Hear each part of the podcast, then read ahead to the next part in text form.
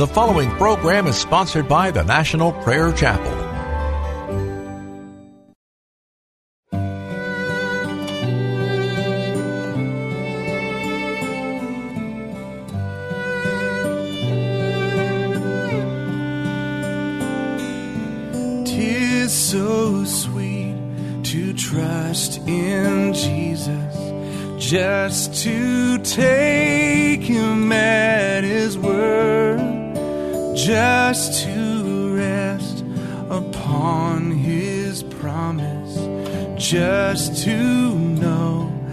Thus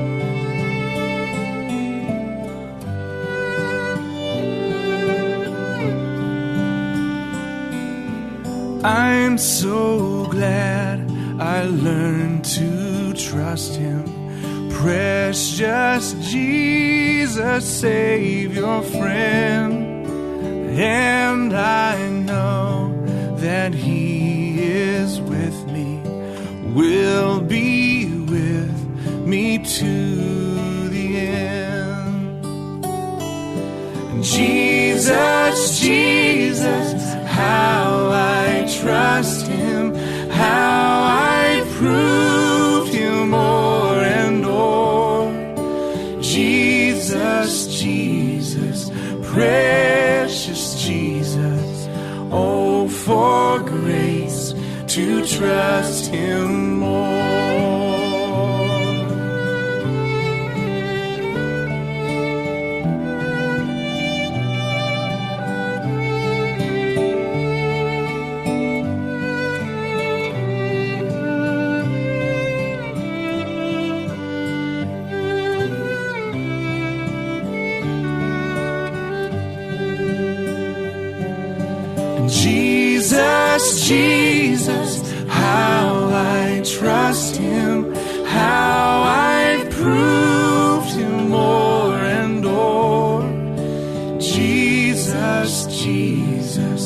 precious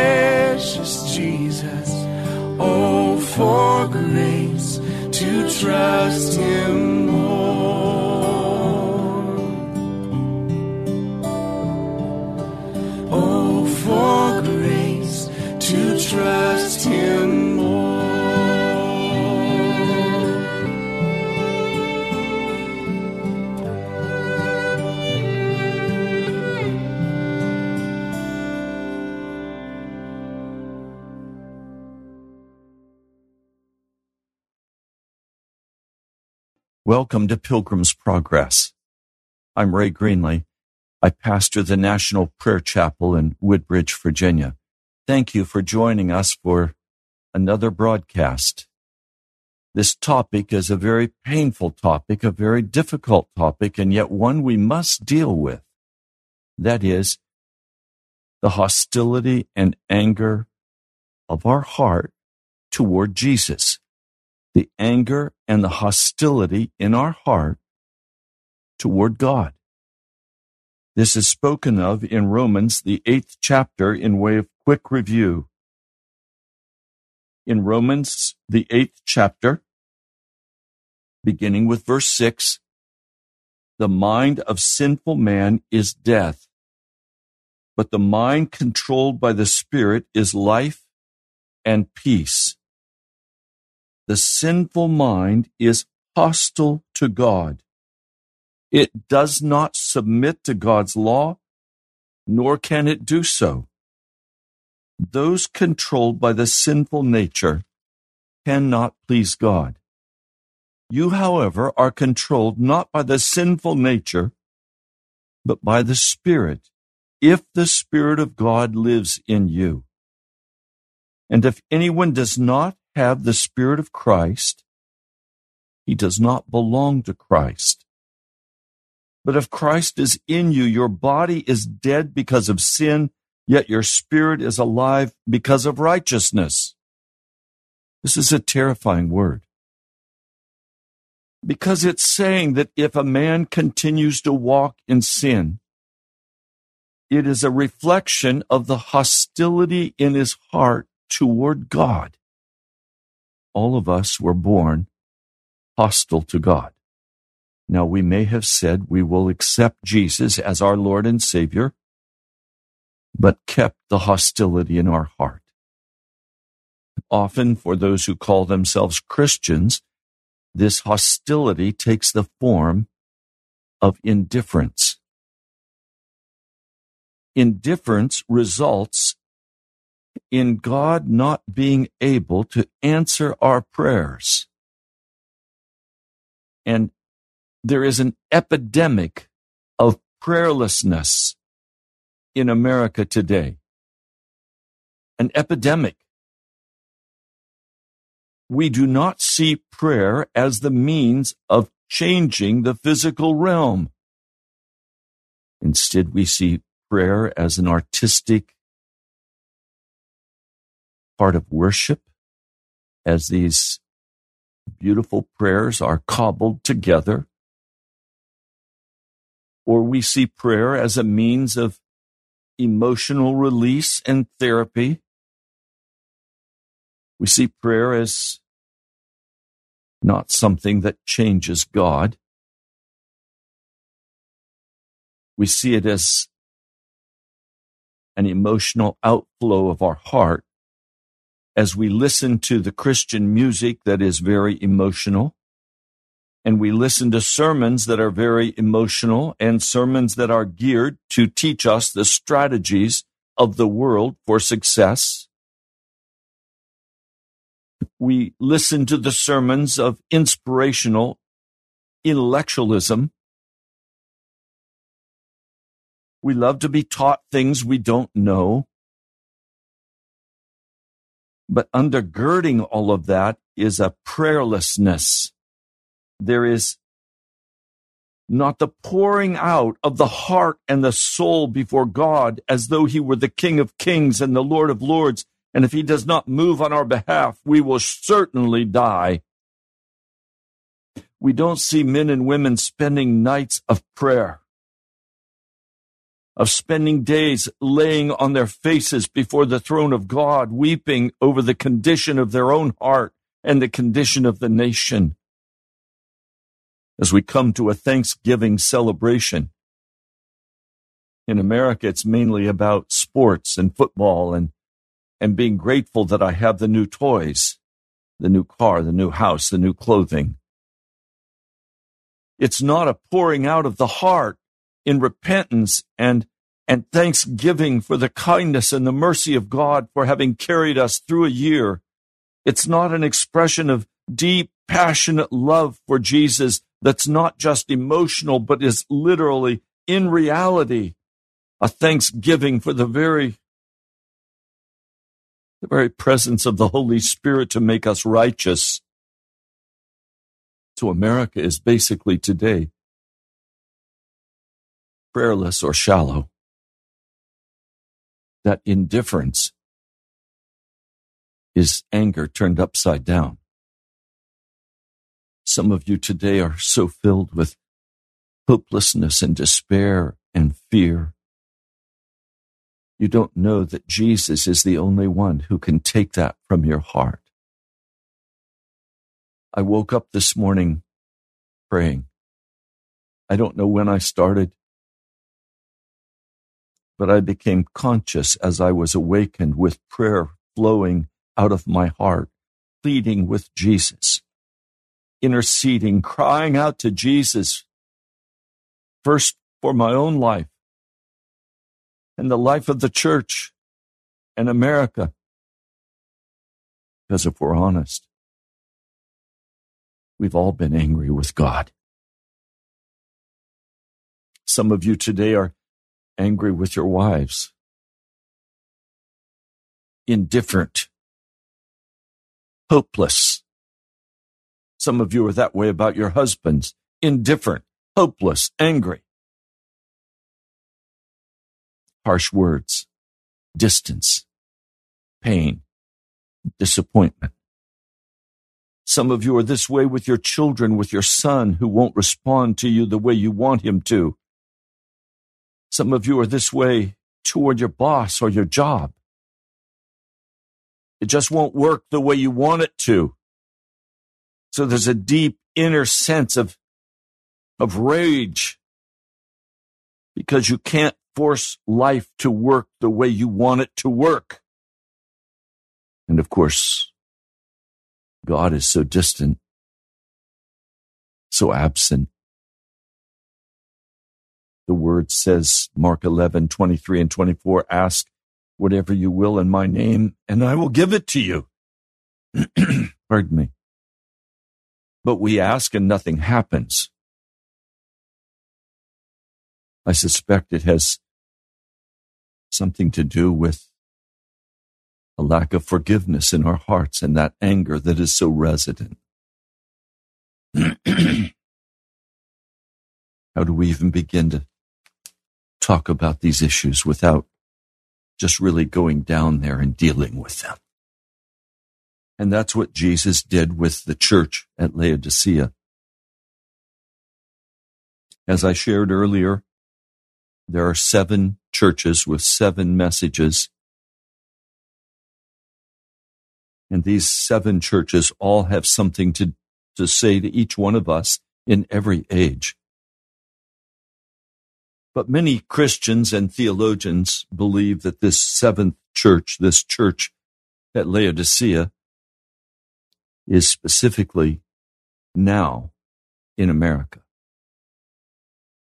It opens to the angel of the church in Laodicea or to the messenger. Angel means messenger. Could very well be to the pastor of the church in Laodicea, right? These are the words of the Amen, the faithful and true witness, the ruler of God's creation. I know your deeds. Jesus is not interested in your confession of faith in Jesus Christ, absent from your deeds. He is watching how you act. Every part of your, your inner and outer world, he is observing. And he says, I know that you are neither cold nor hot. I wish you were either one or the other. So because you are lukewarm or tepid, neither hot nor cold, I'm about to spit you out of my mouth. And the word spit literally in the Greek is vomit. I'm about to vomit you out because you're making me sick to my stomach. I do not want to make Jesus sick in his stomach to me as a person because of what I do or don't do. He says, You don't realize that you are wretched. And again, in review, wretched means literally in the Greek being weighed with weights and found wanting. It also means being pierced through with many painful things. So he's saying as I weigh you in the balance, as I look at your actions, you just don't measure up. And he says, you have many trials and tribulations and they, and they don't seem to phase you. You're able to overcome them with your positive thinking. He sees our spiritual condition and he says, you are wretched. And again, in review, that word is only used in one other place in all of the Bible, and that's in Romans, the seventh chapter, where Paul says, What a wretched man I am! Who will save me from this body of death? And the answer comes ringing back Jesus. Now, the terrifying thing I hear him saying is that the church at Laodicea thinks they are saved and on their way to heaven but in fact they are not. And it reminds me of that frightening passage of scripture in Matthew, the seventh chapter, verse 21. Not everyone who says to me, Lord, Lord, will enter the kingdom of heaven, but only he who does the will of my Father who is in heaven. In other words, it's not those who profess that I will accept Jesus as my Savior who will be saved. We've been lied to by false prophets. You look at, at verse 13 enter through the narrow gate, that is the suffering gate. For wide is the gate and broad is the road that leads to destruction. Many enter through it. So there is a broad way into what we consider to be the kingdom of God, but in fact, it is a broad way that is very spiritual and very religious, but it will lead us into hell. And Jesus is saying many are on that broad road because they will not suffer. Now, please understand, I'm going to go in depth in this. Righteousness is necessary, real righteousness, not imputed righteousness, but imparted righteousness is necessary for salvation. This is what the risen Christ is saying to the church at Laodicea. It is not enough for you to say, I have the imputed righteousness of Jesus. You must have the imparted righteousness. It is only through suffering that that righteousness will be planted in your heart and in your life. It is only with chastisement that you will ever grow in Jesus Christ. Now we'll move into that more deeply in a moment, but let's finish. For wide is the gate and broad is the road that leads to destruction, and many enter through it. But small or groaning is the gate, and narrow the road that leads to life, and only a few find it. We must utterly let go of this false idea that everyone who calls himself a Christian will enter into the kingdom of God. It's simply not true. The vast majority of Americans who call themselves Christians have been so angry with God and with their fellow man, so satisfied with the broad road that is filled with concerts and plays and all kinds of drama and entertainment, prosperity, but no righteousness and no repentance and no humbling of our hearts before God. And we've been on this broad road and we believed that the broad road would lead us to heaven. And we have named the broad road, broad road the narrow road, but it's not narrow. We've never suffered for the cross of Jesus Christ. We've never laid down our lives for Jesus. We have enjoyed the wonderful American lifestyle. I listened to a pastor last night as he said to some of his people, I'm on my way to the movie theater to take my son to watch the movie. No inner awareness that that movie was produced by people of utter darkness. And so he's in the process of training his son to walk in the way of the world. And he's a pastor. Breaks my heart. We've been so accustomed, so casual in our super entertainment churches. We've been so comfortable with the lifestyle of the American that in surveys done by Focus on the Family, there was no measurable difference between a pagan and an evangelical Christian in terms of the values they hold, the way they spend their money, the places they go on vacation, their goals and objectives for life. We all want good things for our kids. Pagans want good things for their kids. A, a wonderful pagan family that I've been trying to minister the gospel to have raised their sons wanting them to be respected, honest citizens, wanting them to be moral, wanting them to be kind, wanting them to be proficient and yet they fed them on the vilest kind of television and the most violent video games.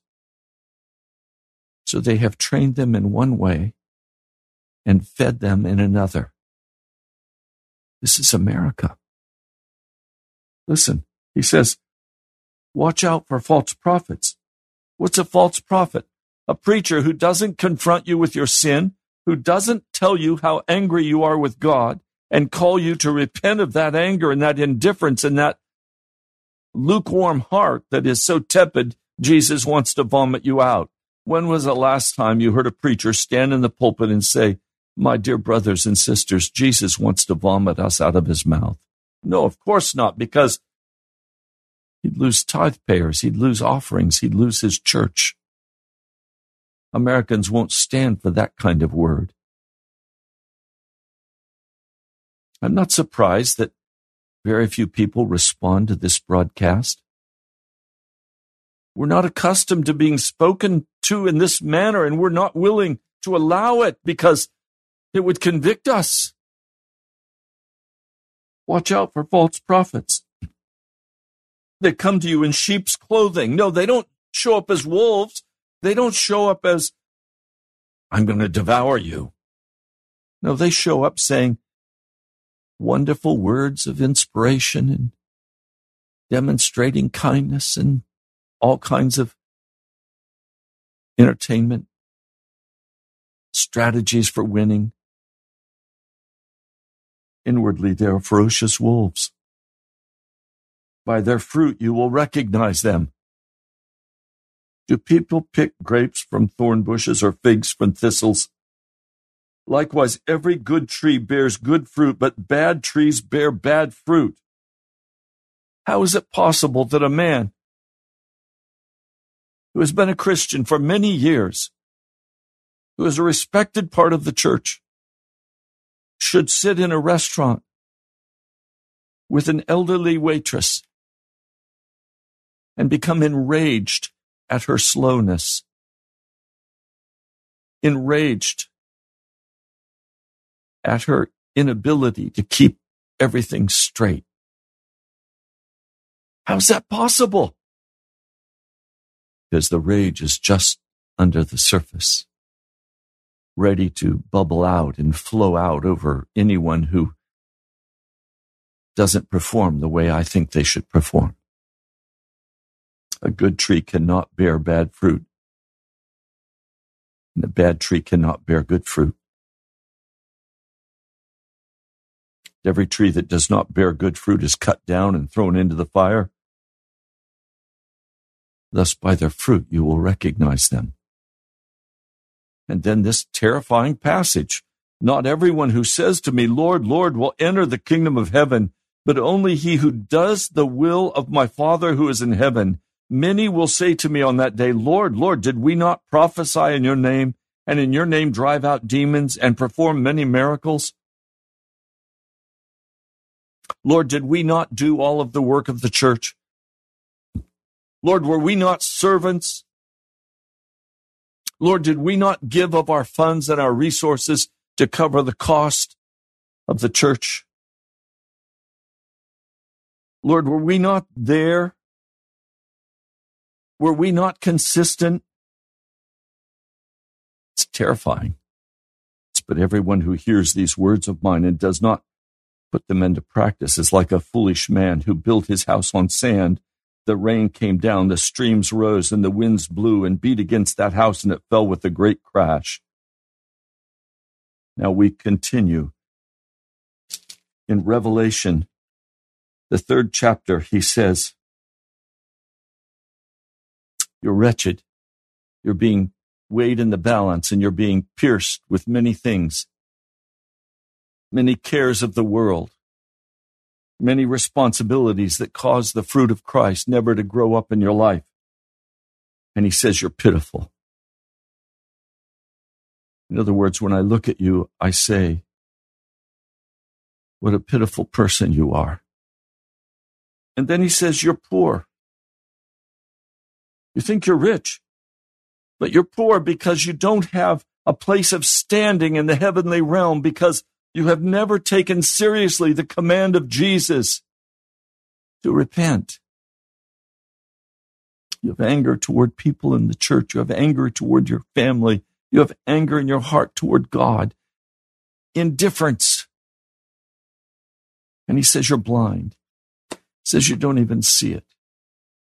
You go on day after day in, in the casual lifestyle that you have, focused earnestly on earning the dollar, but not focused earnestly on winning the approval of Jesus Christ.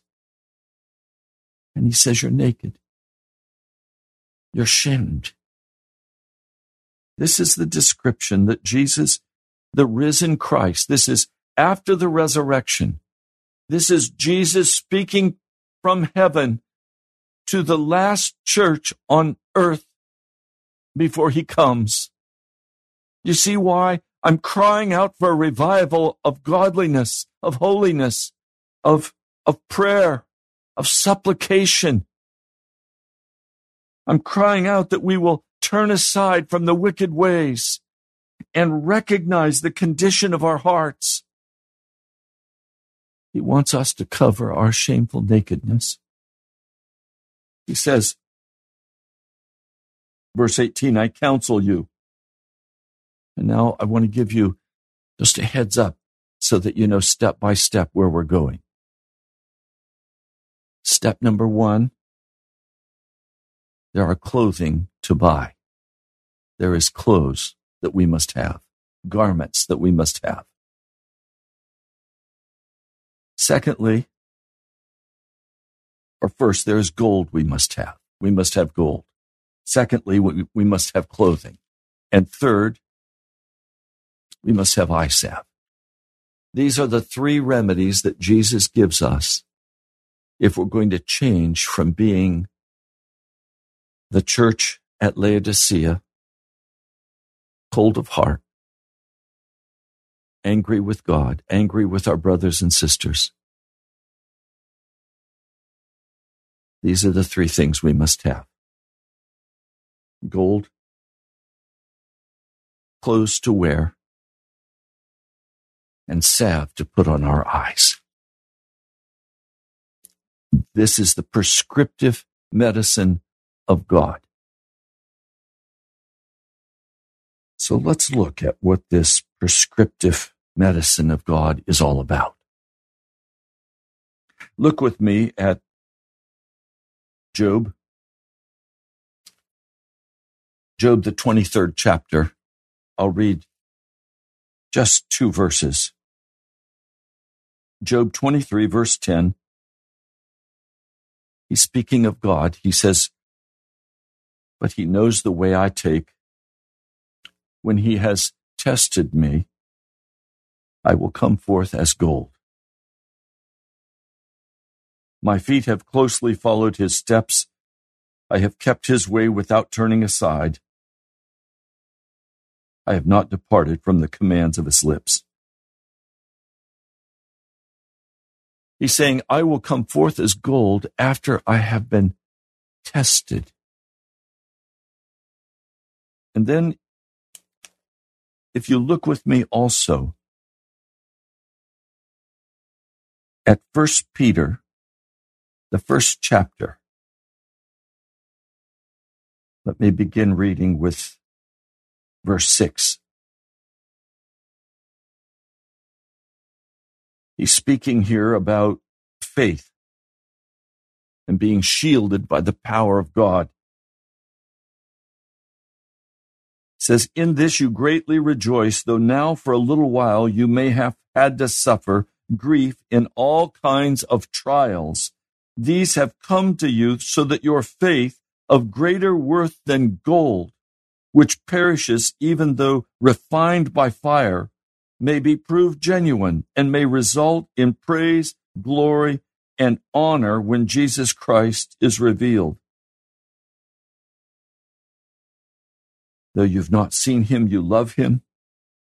And even though you do not see him now, you believe in him and are filled with an inexpressible and glorious joy, for you are receiving the goal of your faith, the salvation of your soul. So, first, the remedy that Jesus is saying is that you must begin to enter into the fire that will test your faith.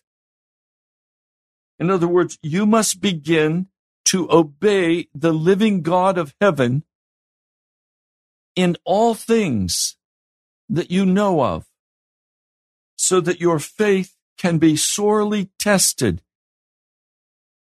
If you remember the children of Israel, they were sent into the wilderness. Many of them died in the wilderness. Why did they die? Because they would not give up their anger at God and believe his word to them. They were refusing to walk in faith and trust with the Lord God of heaven. If you have not been tested in this manner, if you have not been brought into the desert, if you have always found a way to escape, if you've always found a way to take care of yourself, you're going to have to enter that desert. And God will bring about the circumstances in your life that will try you. It may be the loss of a job. It may be the death of a loved one. It may be the rebellion of our children. It may be mistreated by your boss. It may be any number of things, but God will allow these trials to come upon your life to begin to test you, to see whether or not you will allow Jesus to fully rule in your heart and in your life. Now, again, I want to take you back to the book of Matthew, to what is called the Lord's Prayer. It opens with Our Father in heaven, hallowed or holy be your name. Your kingdom come, or your royal authority, let it rule over us your will be done. To consent to the will of God. We're asking three things for God that his name be considered holy on the earth, that he have his way in all things, and that his will will be done completely on the face of the earth and in our hearts and in our lives. Now he comes to three things that we pray for ourselves First, give us today our daily bread. In other words, feed us the broken body of Christ.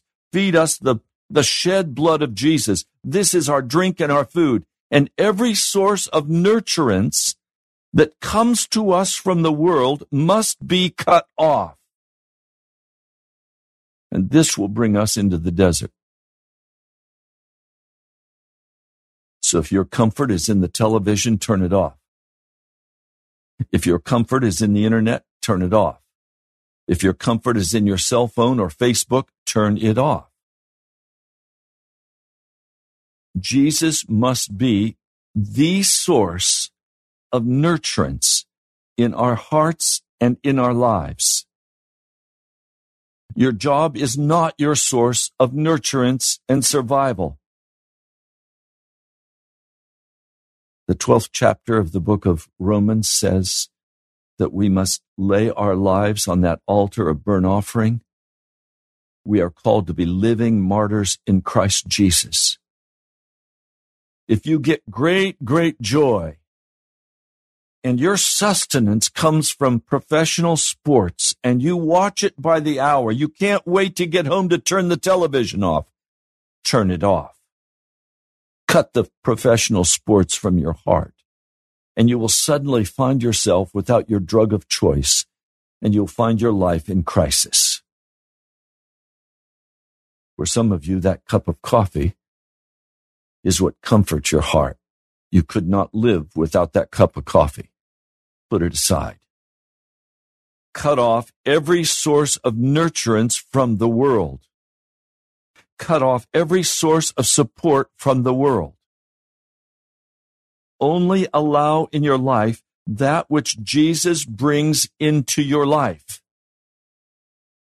Your husband, your wife, you must have Jesus before them. Jesus must stand between you and your wife or your husband. Jesus must stand between you and your work. He must stand between you and the church. He must stand between you and everything in your life. He must stand between you and the music you enjoy. Jesus must be the source of nurturance for every aspect of our heart. One man was told, Stop going to the gym and stop working out. You are finding your source of pride and sustenance in working out at the gym. And angrily he said to God, Okay, I'll just be a fat man. The Lord cut him off from the gym for quite some time before the Lord said, Okay, now go and exercise your body. He did the same thing with coffee. He said, Cut the coffee off, no more coffee. How can I live without my coffee? And after a fairly long period of time, when the coffee drug was broken, the Lord said, Okay, now you can have coffee, but I must be before the coffee. You are brought into the desert as you pray and say, Thy will be done in every area of our heart and we cut off everything that is not of Jesus. Every relationship, every friendship, we cut off that is not of Jesus. Jesus becomes larger and larger before us, and we are brought into a time of great testing. Then he says, Forgive us our debts as we also forgive our debtors. If you allow Jesus to be your daily bread and you cut off everything else, you are going to be an angry man or an angry woman. And it's going to be a process and it's going to take time. And you are going to be tested. And it is in this testing of whether or not you will believe in Jesus and allow him to rule over your heart in all things, in all things, that the anger shows up. One person said to me, Pastor, I'm not an angry man. I said, okay, turn your television off. Don't watch your ball games anymore. And then the anger will explode from your heart. Let someone cut you off while you're driving. Is your response one of mercy and kindness and you bless that person and ask Jesus to accompany them and take them safely to their destination or does cursing rise up in your heart? When you're not treated the way you think you should be treated at work? Does anger rise up in your heart? As we cut off these sources of nurturance that are not of Jesus, but are of the world, our heart rises up in bitter anger. And it's this anger that Jesus has to deal with in our hearts. Verse 13 Lead us not into Peirasmos. Temptation is a very poor translation. The word Peirasmos means literally deliver us from the piercings. The piercings of not watching the television ball game. The piercing of not having our own way. The piercings that come as we respond in anger to our family or our boss or to Jesus because he won't allow us to have what we want. He won't answer our prayers. This is the piercing spoken of. Deliver us. Lead us not into temptation. Lead us not into these piercings because these piercings have all been cut off and the anger has been taken care of. He says, but deliver us from the evil one. Deliver us from the evil one. The toil and the pain and the evil that results in our heart from the peirasmos, from the piercings This is the Lord's Prayer. We have in America drifted off into some kind of American culture. We've Christianized it. We've baptized paganism so that we walk the broad way and call it the Christian way. These things of, of sin must be utterly cut off from our hearts. These are familiar spirits. These are demonic presences that seduce our hearts. Pornography, lying, cheating, stealing, ambition, pride, ascendancy.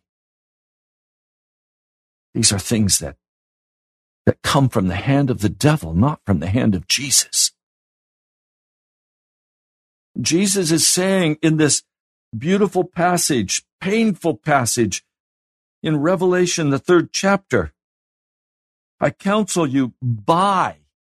It's expensive. It means you have to cut things off that are your source of nurturance and you will find yourself wandering in the desert, angry and hostile and indifferent to God and saying, why am I suffering this way? You must have the gold refined in the fire. What is the fire? The fire is saying no to the flesh, to the devil, and to the world.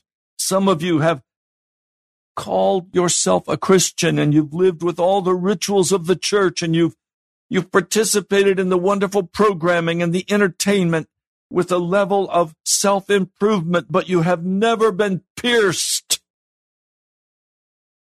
You've never been put in the fire because you've never said no to yourself.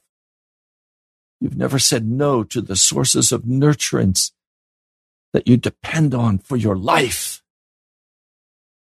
You look with me in John, the Gospel of John the 15th chapter. Jesus says, and this is just before his crucifixion, I am the true vine, and my Father is the gardener. He cuts off every branch in me that bears no fruit. Jesus is saying, look, you're the branch. You've been grafted into me. You call yourself a follower. You call yourself a Christian. But if you don't bear the fruit of righteousness, my Father will come and cut you off. Don't rest in some false comfort of imputed righteousness. For if you do, the Father will come and cut you off from the kingdom above. It is when we cut off our ways it's when we listen to what Jesus is saying and we obey the prompting of the Holy Spirit that we are brought into the desert. Where did Jesus go right after his baptism? Did he go to Jerusalem and stand up and say, I'm the Christ? No, he did not. Instead, he was led by the Spirit into the desert, into the wilderness, where he was tempted by the devil. He was tempted to depend on his own abilities and on the things of this world. And he said, no. And he cut off every possible source of nurturance except his father. And then his father brought into his life the precious apostles, brought into his life the precious women who followed him. Brought into Jesus' life men and women who would love him and follow him and obey him. If you refuse to say no to your flesh and you constantly go back to your sin, the day will come when the Father will say, You have not produced righteousness in your life by the power of the blood of Jesus. You have refused to cut off the things of the devil and now I'm cutting you off. Please, this is not some imaginary teaching. This is what Jesus the Christ taught us just before he was crucified. He says, while every branch that does bear fruit, he prunes. You can't, you can't spray with an insecticide a blight. You have to cut it off. You have to prune the vine. The extra foliage that pops up does not produce the fruit. It just makes you appear good. It makes you be filled with pride. The Father comes and cuts off the flesh, cuts off all self ascendancy all pride. Why? So that you can be even more fruitful, so that there will be more righteousness, so that there will be more gold in your life. And then he says, You're already clean because of the word I've spoken to you. Remain in me, or rest in me, or stay in me. Don't go to the world for your nurturance and your support. Get your nurturance, get your life flow from me, not from football, not from money, not from relationships. Remain in me. No branch can bear fruit by itself. It must remain in the vine. You cannot bear the fruit of righteousness by self improvement, by keeping the law, by any means. You cannot do it. This is a work that Jesus must do in us and for us. But we must be willing to enter the desert. We must be willing to enter the fire. We must be willing to cut off those things that give us false hope and false assurance. Every refuge of lies must be exposed and cut from our hearts. No branch can bear fruit by itself. It must remain in the vine. Neither can you bear fruit unless you remain in me. The picture of the church is that one tendril of the Christian goes to Jesus.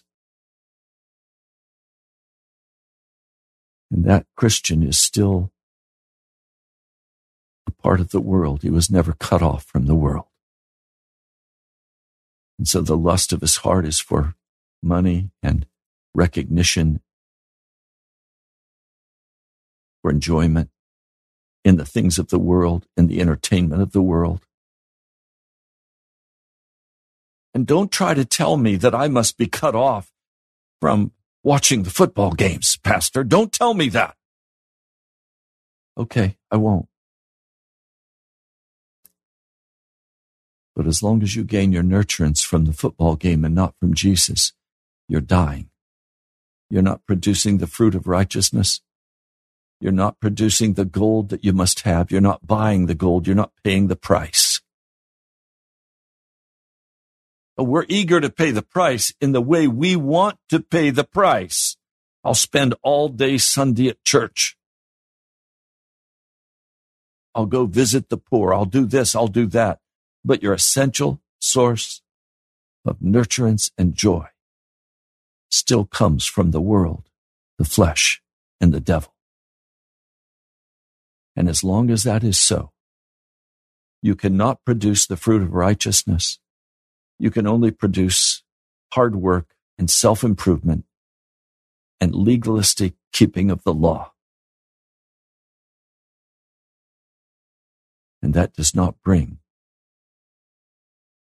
righteousness. Some of you today believe that when Jesus looks at you, he doesn't see you, he sees himself.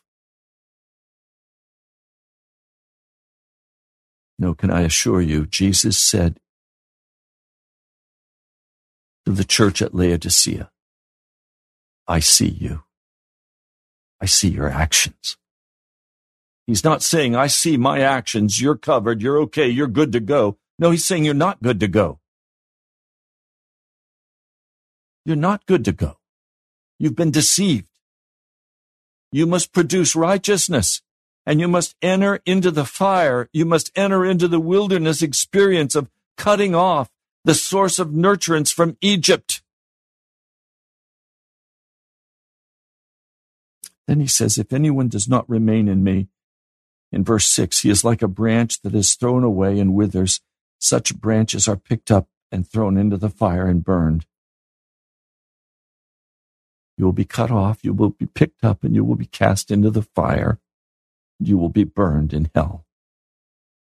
If you trust in some false imputed righteousness, you must buy the gold tried in the fire, or you'll make Jesus sick to his stomach. Then, verse 7 If you remain in me and my words remain in you, ask whatever you wish, and it will be given to you.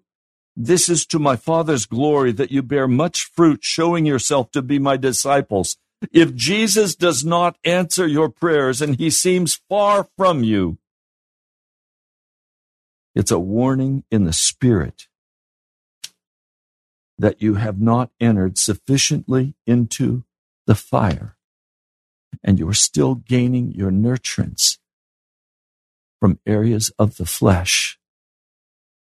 And I am pleading with you today to ask the Holy Spirit to show you every place in your life where you are gaining your nurturance from the flesh, from the world, from the devil. We're just about out of time. We're still a long way from being able to cover this month on radio.